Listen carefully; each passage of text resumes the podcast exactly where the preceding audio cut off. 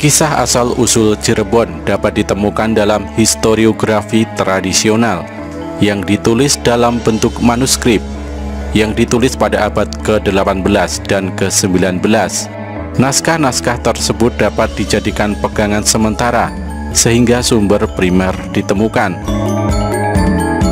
Di antara naskah-naskah yang memuat sejarah awal Cirebon adalah Carita Purwaka Carubanagari, Babat Cirebon, Sejarah Kasultanan Cirebon, Babat Walang Sungsang, dan lain-lain. Yang paling menarik adalah naskah Carita Purwaka Carubanagari yang ditulis pada tahun 1720 oleh Pangeran Arya Cirebon, putra Sultan Kasepuhan yang pernah diangkat sebagai perantara para bupati Priangan dengan VOC antara tahun 1706 sampai dengan 1723. Dalam naskah itu pula disebutkan bahwa asal mula kata Cirebon adalah Sarumban, lalu mengalami perubahan pengucapan menjadi Caruban. Kata ini mengalami proses perubahan lagi menjadi Carbon, berubah menjadi kata Cerbon, dan akhirnya menjadi kata Cirebon. Menurut sumber ini, para wali menyebut Cirebon sebagai pusat jagat, negeri yang dianggap terletak di tengah-tengah Pulau Jawa. Masyarakat setempat menyebutnya negeri gede. Kata ini kemudian berubah pengucapannya menjadi garage dan berproses lagi menjadi grage. Menurut PS Sulendraningrat, penanggung jawab sejarah Cirebon, Munculnya istilah tersebut dikaitkan dengan pembuatan terasi yang dilakukan oleh Pangeran Cakrabumi alias Cakrabuana.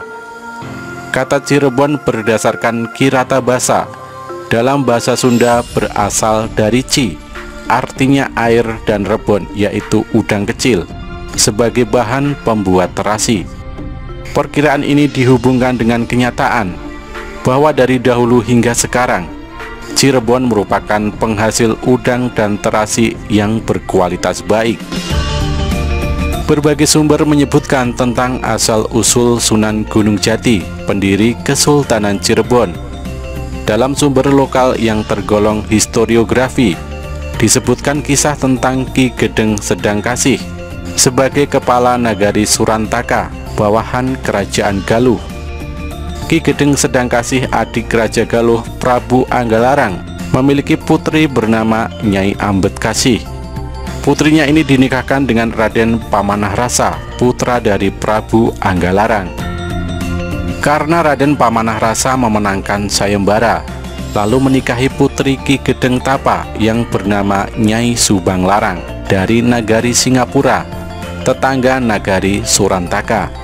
Dari perkawinan tersebut lahirlah tiga orang anak, yaitu Raden Walang Sungsang, Nyai Larasantang, dan Raja Sangara.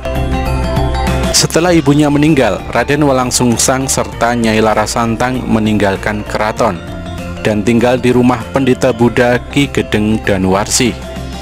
Putri Ki Gedeng Danuwarsih yang bernama Nyai Indang Gelis dinikahi Raden Walang Sungsang serta berguru agama Islam kepada Syekh Datuk Kahfi. Raden Walang Sungsang diberi nama baru yaitu Kisamadullah dan kelak sepulang dari Tanah Suci diganti nama menjadi Haji Abdullah Iman. Atas anjuran gurunya, Raden Walang Sungsang membuka daerah baru yang diberi nama Tegal Alang-Alang atau Kebun Pesisir. Daerah Tegal Alang-Alang berkembang dan banyak didatangi orang Sunda, Jawa, Arab dan Cina sehingga disebutlah daerah ini Caruban artinya campuran bukan hanya etnis yang bercampur tapi agama juga ikut bercampur Atas saran gurunya, Raden Walang Sungsang pergi ke Tanah Suci bersama adiknya Nyai Larasantang. Di Tanah Suci inilah adiknya dinikahi Maulana Sultan Muhammad yang bergelar Sarif Abdullah, keturunan Bani Hasim putra Nurul Alim. Nyai Larasantang berganti nama menjadi Sarifah Mudaim. Dari perkawinan ini lahirlah Sarif Hidayatullah yang kelak menjadi Sunan Gunung Jati. Dilihat dari genealogi, Sarif Hidayatullah yang nantinya menjadi salah seorang wali songo. Sesudah adiknya menikah, Kisamadullah atau Abdullah Iman pulang ke Jawa. Setibanya di tanah air mendirikan Masjid Jalagrahan dan membuat rumah besar yang nantinya menjadi Keraton Pakungwati. Setelah Ki Danusela meninggal, Ki Samadullah diangkat menjadi Kuwu Caruban dan digelari Pangeran Cakrabuana. Pakuwuan ini ditingkatkan menjadi Nagari Caruban Larang Pangeran Cakrabuana mendapat gelar dari ayahandanya Prabu Siliwangi sebagai Sri Mangana dan dianggap sebagai cara untuk melegitimasi kekuasaan Pangeran Cakrabuana. Setelah berguru di berbagai negara, kemudian tiba di Jawa. Dengan persetujuan Sunan Ampel dan para wali lainnya, disarankan untuk menyebarkan agama Islam di Tatar Sunda. Syarif Hidayatullah pergi ke Caruban Larang dan bergabung dengan uaknya Pangeran Cakrabuana. Syarif Hidayatullah tiba di pelabuhan Muara Jati, kemudian terus ke desa Sembung Pasambangan, dekat Amparan Jati, dan mengajar agama Islam menggantikan Syekh Datuk Kahfi. Syekh Jati juga mengajar di Duguh Babadan. Di sana ia menemukan jodohnya dengan Nyai Babadan Putri Ki Gedeng Babadan karena istrinya meninggal. Syekh Jati kemudian menikah lagi dengan Dewi Pakungwati, putri Pangeran Cakrabuana. Di samping menikahi Nyai Lara Baghdad, putri sahabat Syekh Datuk Kafi. Syekh Jati kemudian pergi ke Banten untuk mengajarkan agama Islam di sana. Ternyata Bupati Kawunganten yang keturunan Pajajaran sangat tertarik sehingga masuk Islam dan memberikan adiknya untuk diperistri.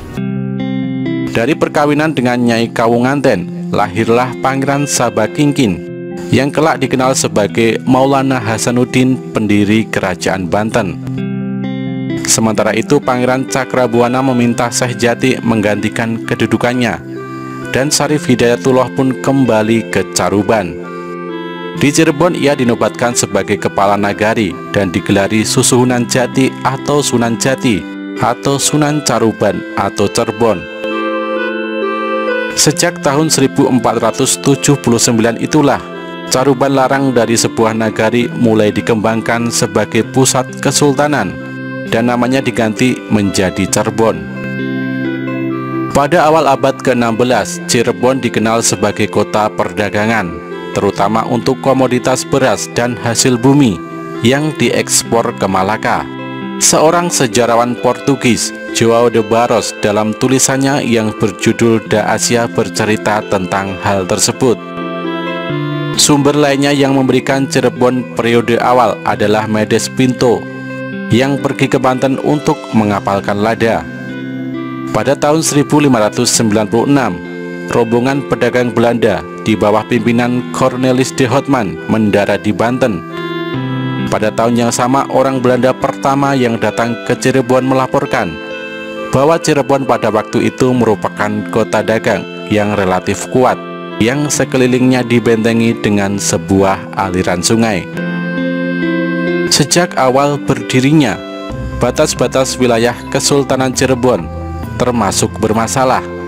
Hal ini disebabkan pelabuhan kerajaan Sunda, yaitu Sunda Kalapa berhasil ditaklukkan ketika Banten muncul sebagai kesultanan yang berdaulat di tangan putra Susuhunan Jati, yaitu Maulana Hasanuddin.